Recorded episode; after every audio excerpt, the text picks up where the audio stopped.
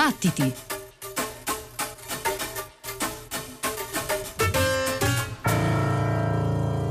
Buonanotte e benvenuti a Battiti da Ghighi di Paola, Pino Saulo, Giovanna Scandale, Antonio Tessitore e Simone Sottili. I saluti che vi arrivano anche dai nostri colleghi che in queste notti vi stanno raccontando quali sono stati, secondo loro, i dischi più belli e che più hanno ascoltato in questo eh, difficile 2020. Noi siamo entrati nel pieno della programmazione speciale come facciamo da tanti anni ormai, oltre alle nostre voci, alle nostre scelte, alle nostre eh, playlist apriamo i microfoni dibattiti anche a tante altre voci e ad una serie di persone, colleghi di radio, eh, che chiamiamo a raccolta proprio per eh, scoprire insieme a voi le loro scelte. E allora sarà così anche questa notte, con noi c'è un altro trio di esperti, Gianluca Diana, Ariele Monti ed Enrico Bettinello.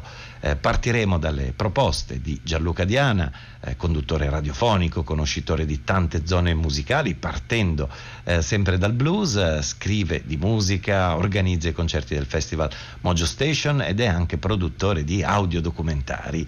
A seguire ascolteremo Ariele Monti di Area Sismica, animatore di questa storica associazione e luogo di concerti e festival che da tantissimi anni ospita straordinari live e rassegne. Poi con grande piacere arriveranno anche le proposte di Enrico Bettinello, eh, critico musicale, scrive per Il Giornale della Musica e per All About Jazz è autore del libro Storie di Jazz, fa parte del board dei eh, direttori di Europe Jazz Network, eh, collabora con Novara Jazz ed è direttore artistico della rassegna New Echoes.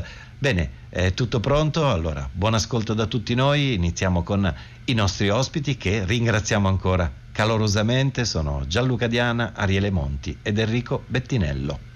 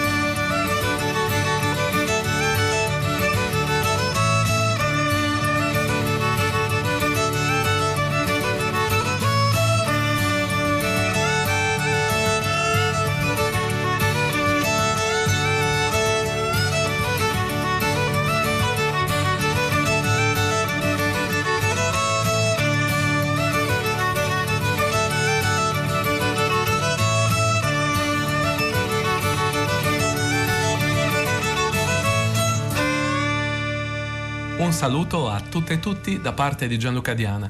Siete all'ascolto Dibattiti, un programma di Pino Saulo con Ghighi di Paola, Giovanna Scandale, Simone Sottili Antonia Tessitore, che ringrazio collettivamente per avermi permesso, anche in questo 2020, di selezionare 5 dischi meritori della vostra attenzione. La partenza l'abbiamo riservata alla Cajun Fiddle Queen Amanda Shaw, tornata ad una nuova pubblicazione con l'album Joyeux, dal quale abbiamo estratto Je Lulu, incisione calda ed armoniosa dove il cajon più viscerale e sincero emerge grazie al talento della violinista e cantante della Louisiana, la quale per la prima volta ha deciso di cimentarsi con un disco di sola musica tradizionale, accantonando momentaneamente gli aspetti rock e pop che avevano fino a questo momento contraddistinto la sua carriera.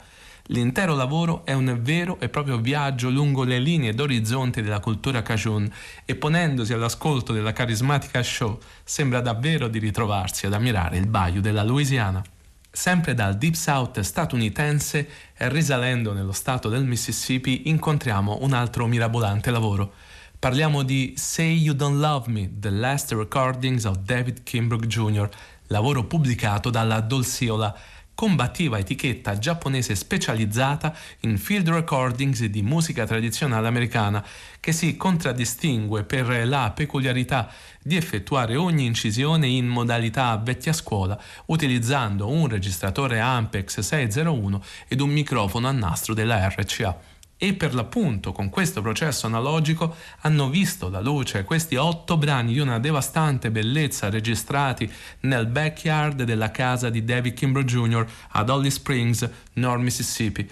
Si tratta di puro hill country blues in modalità acustica di una potenza davvero rara e che rende completamente giustizia al talento di Kimbrough, scomparso prematuramente il 4 luglio 2019 a soli 54 anni. Mai come questa volta si può affermare che un disco postumo può talvolta essere più forte della friabilità dell'esistenza e riuscire ad incentrare quindi sull'autore una luce tanto definitiva quanto sfavillante. Ci ascoltiamo Half Past and Monkey Has. Okay, now we can start. Okay. I'm just trying to get it right. I ain't played in so long. Mm. Okay. There I All right, here goes the show. Yeah. okay, slow.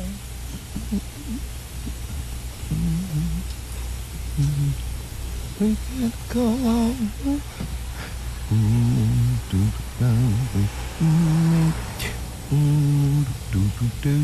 I live this way around by eight and then and that's half past one.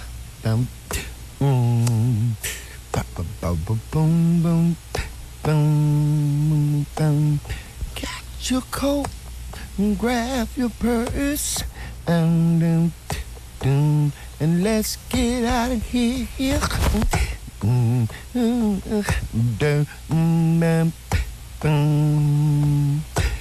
It's half past a mark is mm, we got to go home.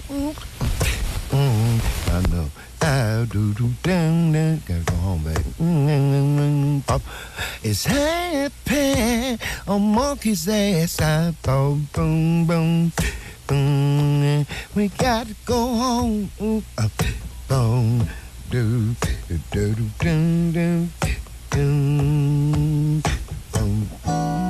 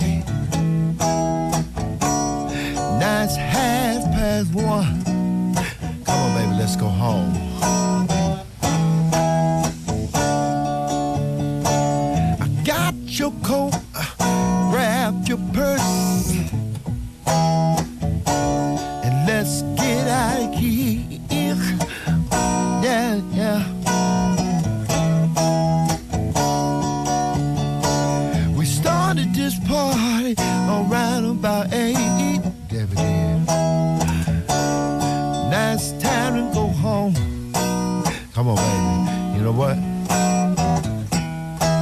Come on, I'll tell you what. It's half past a monkey's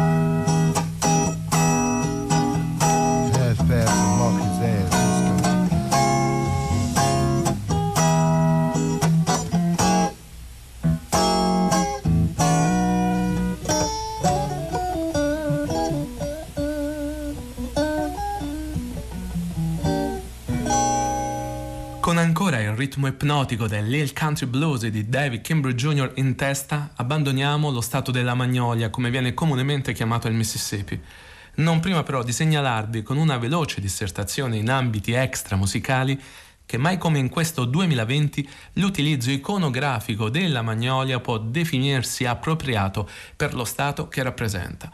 Lo scorso 3 novembre, in simultanea con l'Election Day che ha portato all'elezione di Joe Biden, in Mississippi si è svolto un referendum che ha visto la vittoria di coloro che volevano la definitiva abolizione della vecchia bandiera dello Stato, l'ultima in territorio statunitense ancora contenente lo stemma confederato per essere appunto sostituito da una magnolia. Un cambiamento epocale, considerato il valore razzista che il vecchio vessillo conteneva in sé e che è stato possibile a seguito di una sensibilizzazione dei cittadini conseguente alla recente stagione sociale e politica del movimento Black Lives Matter. E sempre nel mondo artistico African American rimaniamo anche per l'ascolto successivo, spostandoci ancora più a nord, per l'esattezza a Brooklyn, New York, per arrivare dalle parti di Alan Brofman. Avete ascoltato ripetutamente all'interno di Battiti nel corso della stagione il suo ritorno discografico The Fire Still Burns, fuori per conto della label Valley of Search. E proprio nel titolo si rintraccia per certi versi quella che è una promessa mantenuta fino in fondo. Realmente il fuoco espressivo del leader e dei suoi amici di ieri, Cooper Moore in testa e di quelli di oggi, brucia ancora a tutti gli effetti. La dichiarazione di intenti è genuina e reale, come dimostra il furore artistico di City Nights.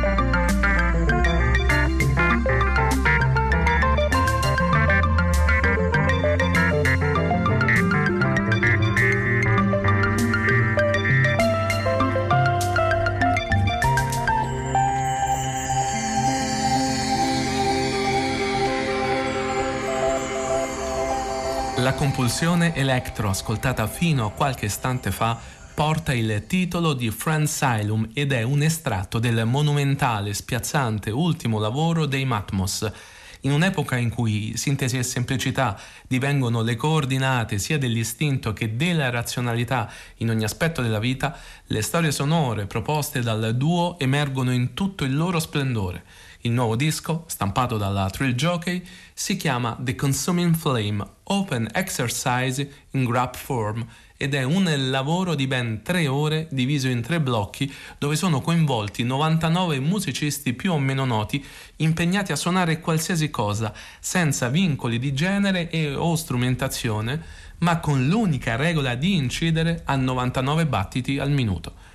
I Matmos hanno amalgamato il tutto ed il risultato è un vero e proprio viaggio sonico, una sorta di audio documentario globale che sia dal punto di vista artistico che filosofico è realmente un inno libertario alla creatività contemporanea. Non da meno sono stati i Niloxica, band composta da musicisti ugandesi e inglesi, i quali con il loro Caloli, edito dalla Crammed, hanno realizzato un lavoro che è la somma delle esperienze della ricchissima scena elettronica di Kampala, in Uganda. Da quelle parti, con il nickname Niege Niege, sono rintracciabili sia una prolifica etichetta discografica che un importante festival internazionale. I Niloxica giungono per l'appunto da questa fertile scena artistica e si sono contraddistinti per una riuscita fusione musicale tra i suoni tradizionali locali e quelli sintetici di provenienza europea. Questo si evince al meglio in Busoga, dove rendono omaggio al ricco patrimonio musicale della omonima regione nell'est dell'Uganda, facendolo collabire al meglio in atmosfere di electro jazz contemporaneo. Con questo brano concludo la mia selezione dei migliori 5 dischi del 2020, ringrazio tutta la squadra dei battitori e vi esorto a rimanere sintonizzati sulle frequenze di Battiti. Un saluto da parte di Gianluca Diana.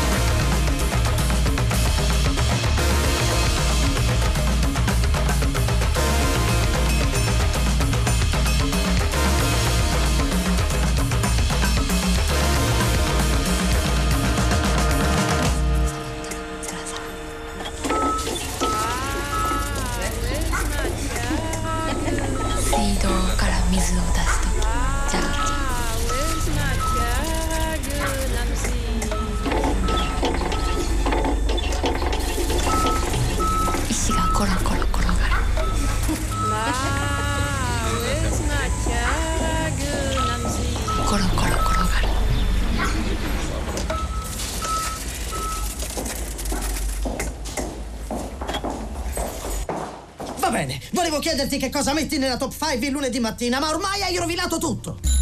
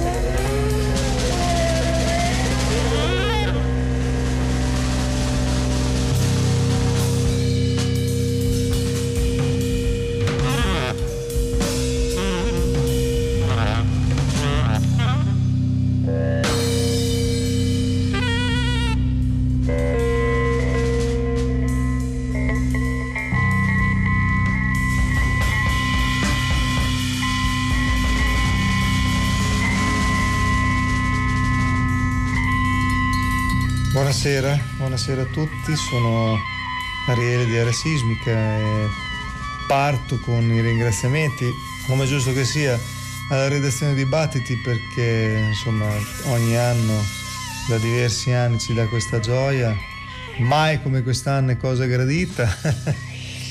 e siamo partiti con un, un, brano, un brano di un quartetto che si chiama Anthropic Neglect, è un quartetto per tre quarti composto da musicisti portoghesi, per un quarto da un musicista eh, brasiliano che è Felipe Zenicola, che già è noto anche per le sue collaborazioni di altissimo livello con eh, Otomo Yoshihide, con eh, Pauline Selov, per il suo trio Chinese Cookie Poets. Gli altri tre suoi compagni dell'avventura sono José Lancastre al sax, eh, Georges Nuno alla chitarra Joao Valigno alla batteria il disco è edito dalla Clean Feed, rimaniamo quindi sempre in ambito portoghese, eh, che insomma è un bel esempio di come la scena eh, di, di, quella nazione inizia a essere veramente, avere un suo peso.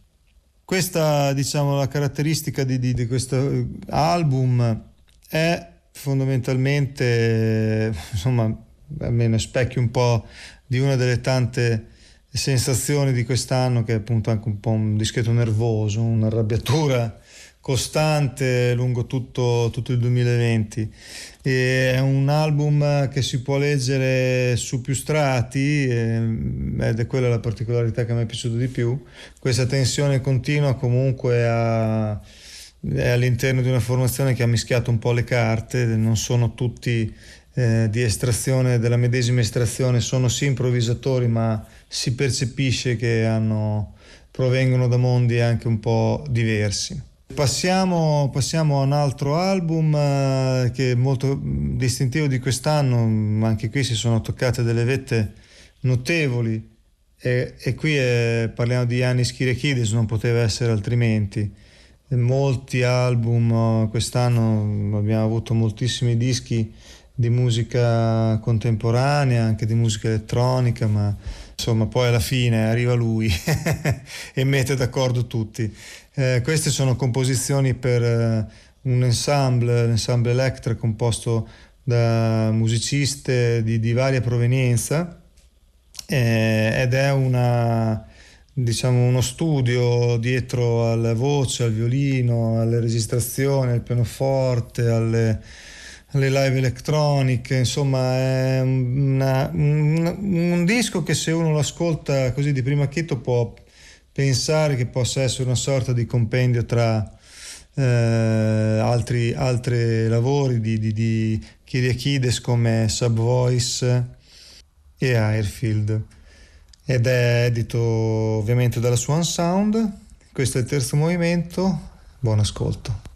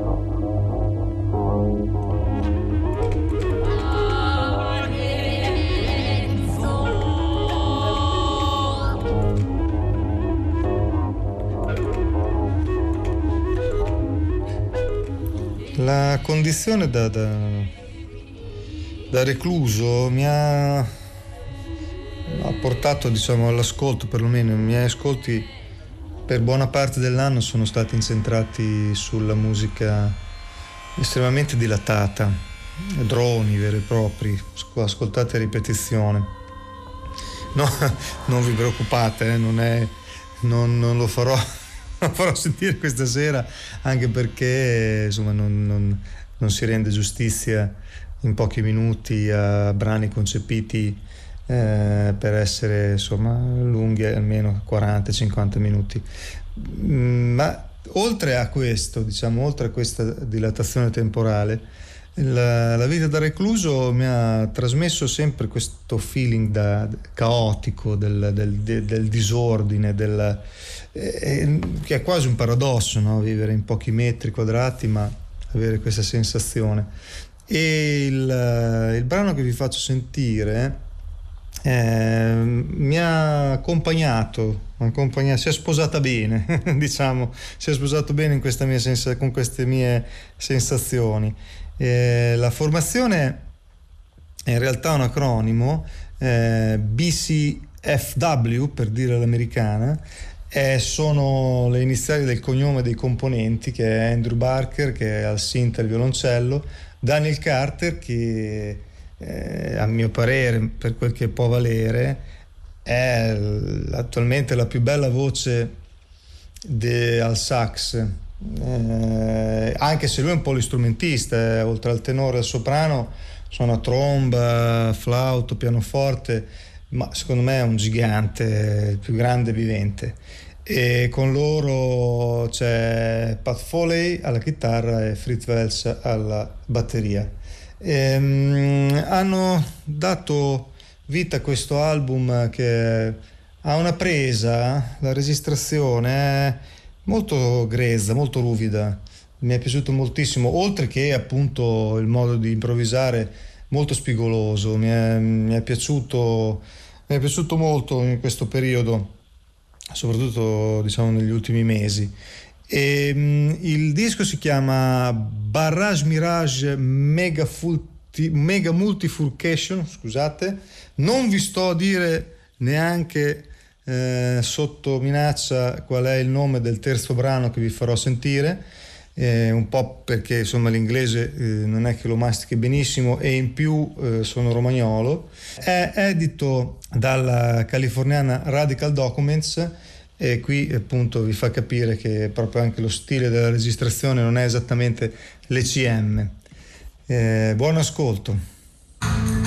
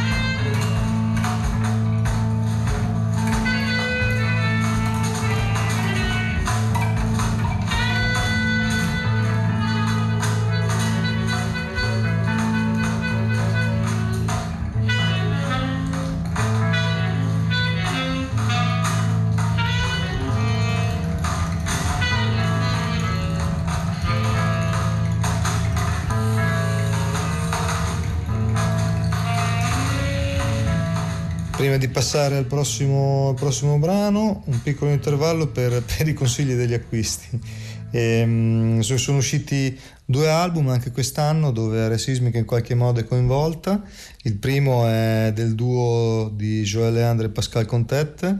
Il disco si chiama Area Sismica, è un concerto che hanno tenuto da noi e che Joël Leandre ha voluto fortemente documentare e mm, la Winning Records italiana, bella che agguerrita, l'ha fatto uscire abbastanza rapidamente, è stata una bellissima sorpresa, è uscito quest'anno, è stata una bella iniezione di ottimismo. E penso che sicuramente sarà su, sul sito della Win ma penso anche su Bandcamp. E mm, l'altro invece è un progetto proprio di area sismica al Festival del Forlì il, il Festival Forlì Music del 2018 e, mm, dove, che è un festival la cui caratteristica è quella de, del cammino tra vari mondi musicali, no? dalla classica fino ad arrivare ai linguaggi proprio più attuali, quindi anche dell'improvvisazione, del free jazz.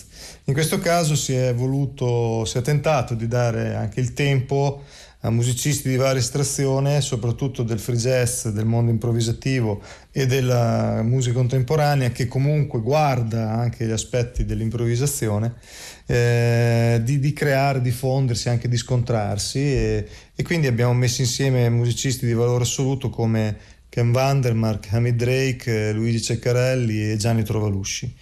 La formazione si, chiama, si chiama Open Border e il, il, disco è edito dalla Catalytic Sound perché appunto fu Vandermark estremamente entusiasta a volerlo a tutti i costi eh, documentare. Anche questo lo troverete su Bandcamp e sul sito della Catalytic. E, mm, passiamo al prossimo brano. Il prossimo brano fa parte di un doppio CD eh, di Manuel Zurria che ha fatto uscire l'ultimo studio sul minimalismo. È un CD di valore assoluto, probabilmente è il capolavoro di quest'anno, almeno il mio modesto parere, ma Zurria non si discute e qui ha fatto un lavoro incredibile anche, anche, il booklet è meraviglioso da leggere. Chiaro che essendo minimalismo si fa un po' fatica diciamo, a rendere in uno spazio diciamo, di pochi minuti mm, andrebbero ascoltati dalla Lazzetta ho scelto Dorian Reeds di Terry Riley perché forse anche, diciamo, anche se sfumato comunque dall'idea della portata di un'interpretazione come quella di Manuel Zurria. Buon ascolto.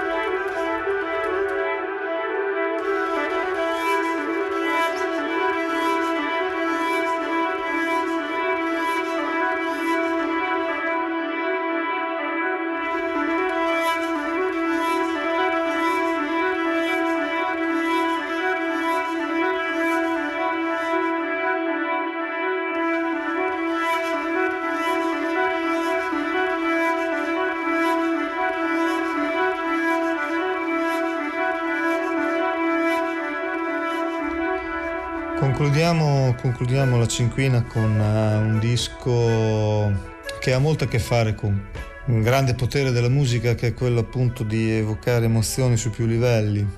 In questo caso è un disco che sto ascoltando tantissimo in questi giorni e veramente tocca diverse corde.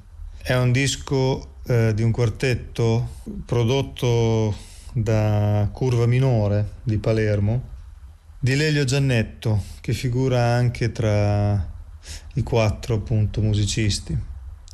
A Lelio ero molto legato, si sa, diciamo chi, chi mi conosce lo sa. E Lelio se n'è andato e recentemente. Qui è con un altro grande amico, con Tolle McDonald's eh, questo disco fa parte del Tollens Astral Traveling Session, lo troverete su Bandcamp. Come dicevo appunto è stato prodotto da Curva Minore ed è assieme, oltre che Tolle e Lelio, ci sono Alessandro Librio ed Eva Geraci. Il mio intervento finisce qua con eh, appunto questa lunga sessione eh, registrata da studio di, di questo incontro di improvvisatori. Vi faccio ovviamente il buon 2021 che ne abbiamo tutti bisogno, speriamo veramente di ripartire perché non è proprio detto, però si resiste, si insiste. E dedico ovviamente questa puntata all'Eliuzzo. Ciao, ciao a tutti.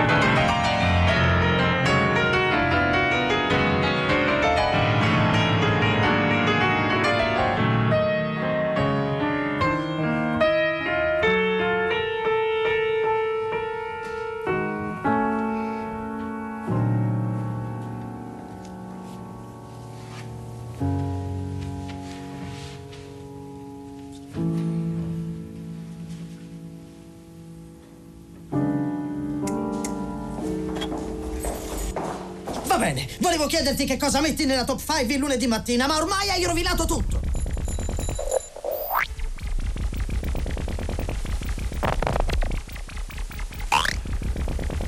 Caloroso bentrovate e bentrovati a chi ci sta ascoltando nella notte di battiti da Enrico Bettinello.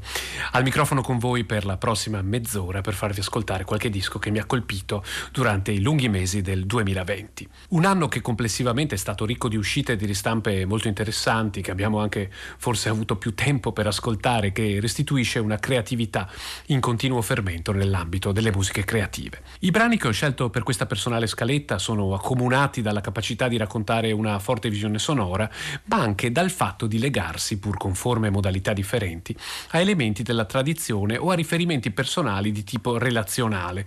Un aspetto questo che mi sembra ancora più significativo in un anno in cui il fattore relazionale purtroppo è stato sottoposto a un inatteso quanto drammatico cambiamento.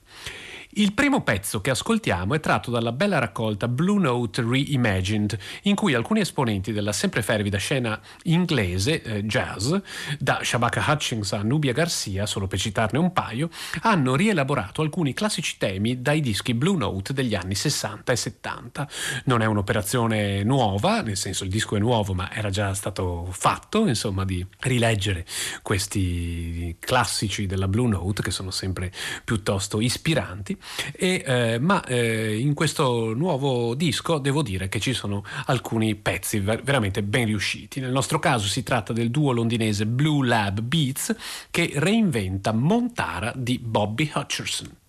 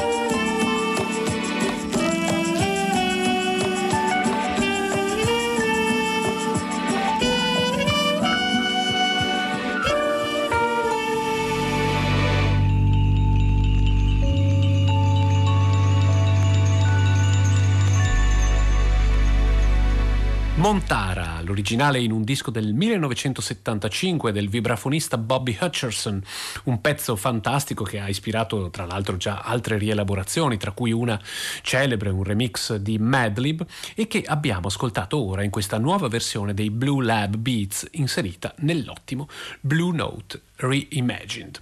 Il secondo pezzo che vi propongo in questa notte di battiti è tratto da un eccellente progetto di Okapi, artista e compositore romano che già dagli anni 90 si è affermato come uno dei più talentuosi esponenti della planderfonia, la straordinaria arte del taglia e cuci sonoro. Si tratta di un disco, ma anche di un libro, è un progetto piuttosto articolato, pubblicato da Folderol, eh, disco e libro dedicati a Elisha Graves Otis, che è stato alla metà dell'Ottocento l'inventore del sistema di sicurezza alla base dei moderni sistemi di ascensore, il meccanismo, tanto per capirci, che blocca la caduta in caso di rottura della fune. Molti ascensori in giro per il mondo, se ci fate caso, sono ancora prodotti dalla Otis e hanno scritto Otis sulla targhetta. E il disco comprende 16 tracce che vanno coerentemente dal piano terra, ground floor, fino al quindicesimo piano e eh, partendo dall'idea di verticalità come possibile elusione dello scorrere del tempo, il musicista Okapi costruisce in questo lavoro un mondo sospeso fatto di presenze fantasmatiche, di percorribilità a doppio senso, un magma di presenze che pulsa e plasma mondi. Da questo eccellente lavoro vi propongo il tredicesimo piano, 13th Floor.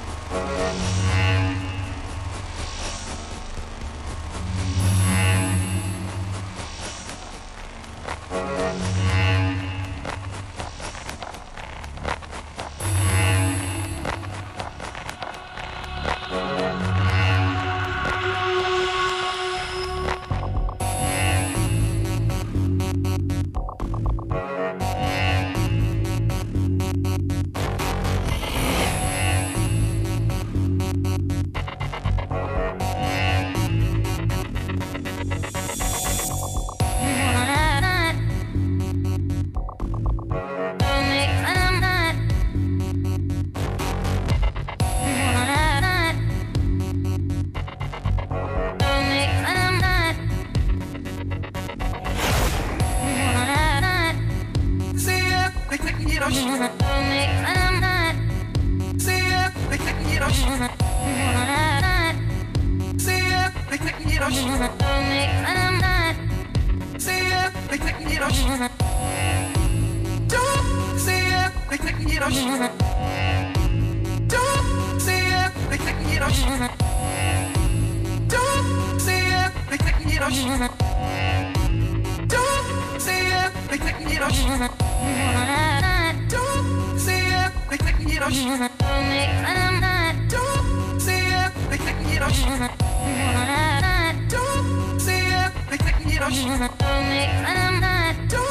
see everything you don't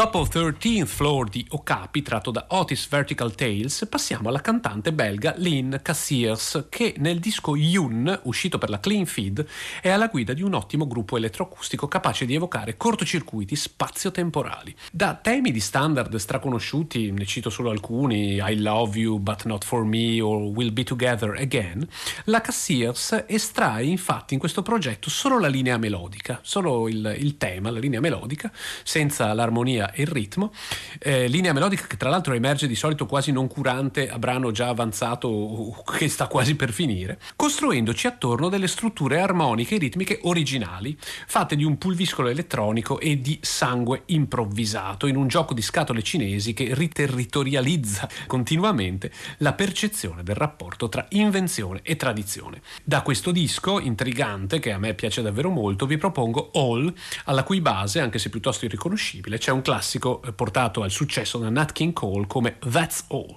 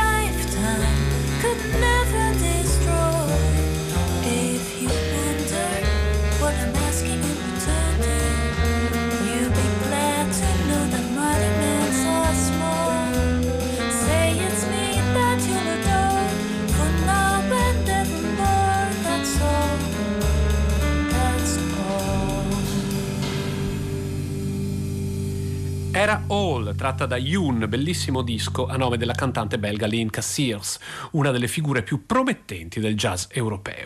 E se il lavoro di Linka Sears è una riscrittura attorno alla melodia di alcuni standard, un'operazione che potremmo definire in parte simile è stata quella fatta da Makaya McCraven, talentuoso batterista e compositore che ha deciso di reimmaginare l'ultimo folgorante disco di Gil Scott Heron, I'm New Here, che era uscito nel 2010. Invece di remixare il disco, come aveva fatto ad esempio Jamie XX poco dopo l'uscita di questo disco, McCraven ha proprio immerso la voce di Scott Heron in un contesto musicale completamente nuovo, assemblato con l'aiuto di alcuni dei nomi più eccitanti della scena jazz di Chicago, le ascoltatrici gli ascoltatori di Battiti probabilmente ne conoscono diversi, dal chitarrista Jeff Parker al vibrafonista Joel Ross, ma anche campionando alcuni momenti dai dischi del padre, il padre di Makaya McCraven è stato un batterista, il batterista Steven McCraven. Il disco è un po' tutto una bella bomba, ve lo farei ascoltare tutto, ma purtroppo devo farvi ascoltare un pezzo solo, ma ve lo consiglio davvero tutto.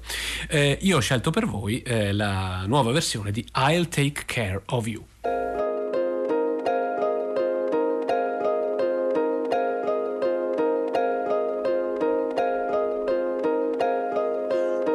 I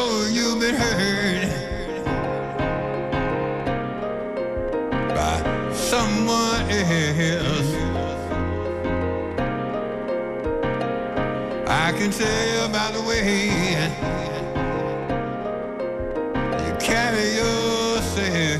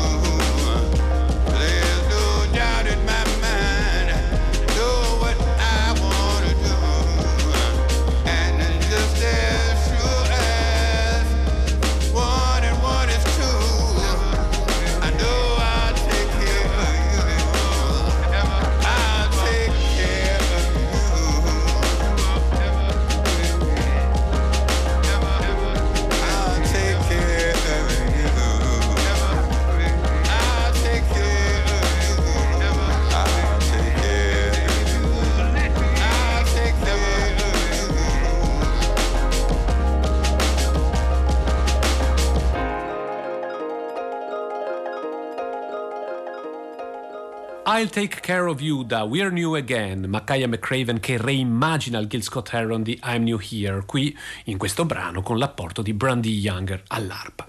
E ci avviamo verso la fine del tempo a mia disposizione, ma voglio lasciarvi con un'altra cosa splendida uscita nel 2020. Si tratta di un progetto della chitarrista Alessandra Novaga, I Should Have Been a Gardener, ispirato al fascinoso diario del regista Derek Jarman. Un lavoro avvolto da una continua magia sonora, un disco uscito per D. Schachtel e curatissimo come al solito quando c'è di mezzo l'etichetta milanese. Vi lascio dunque con Alessandra Novaga e la title track di I Should Have Been a Gardener. Da Enrico Bettinello nella notte di Radio 3 Dibattiti, un caloroso saluto a chi ci ascolta.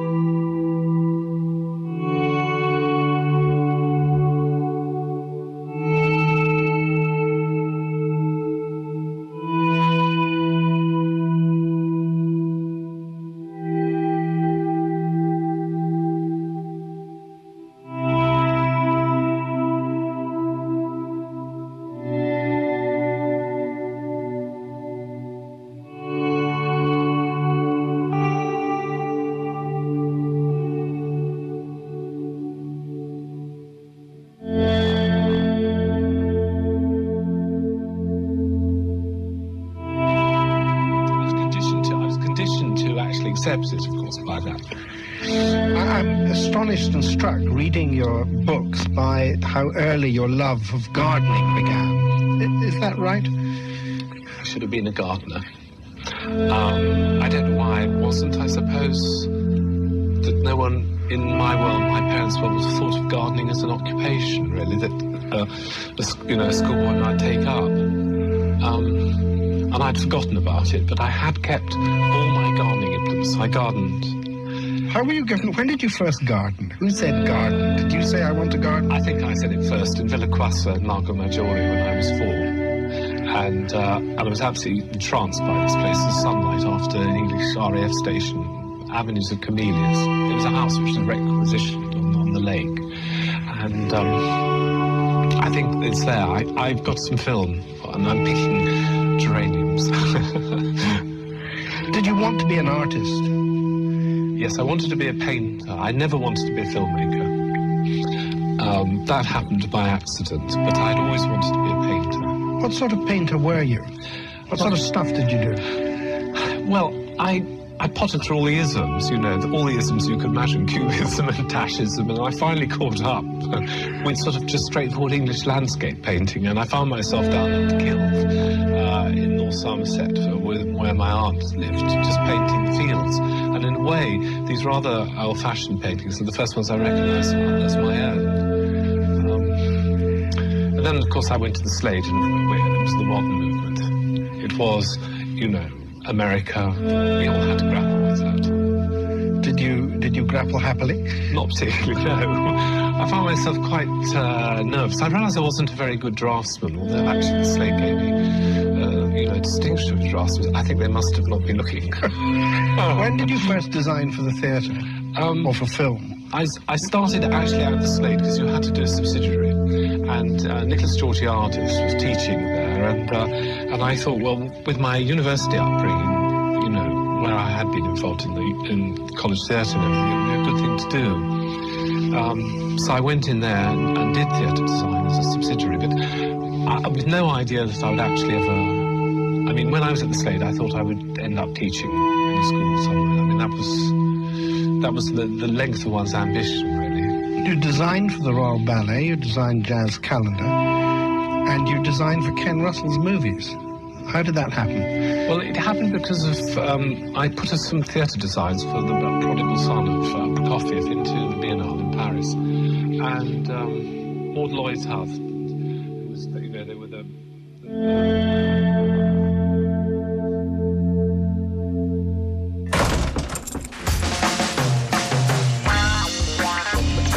todos la luz.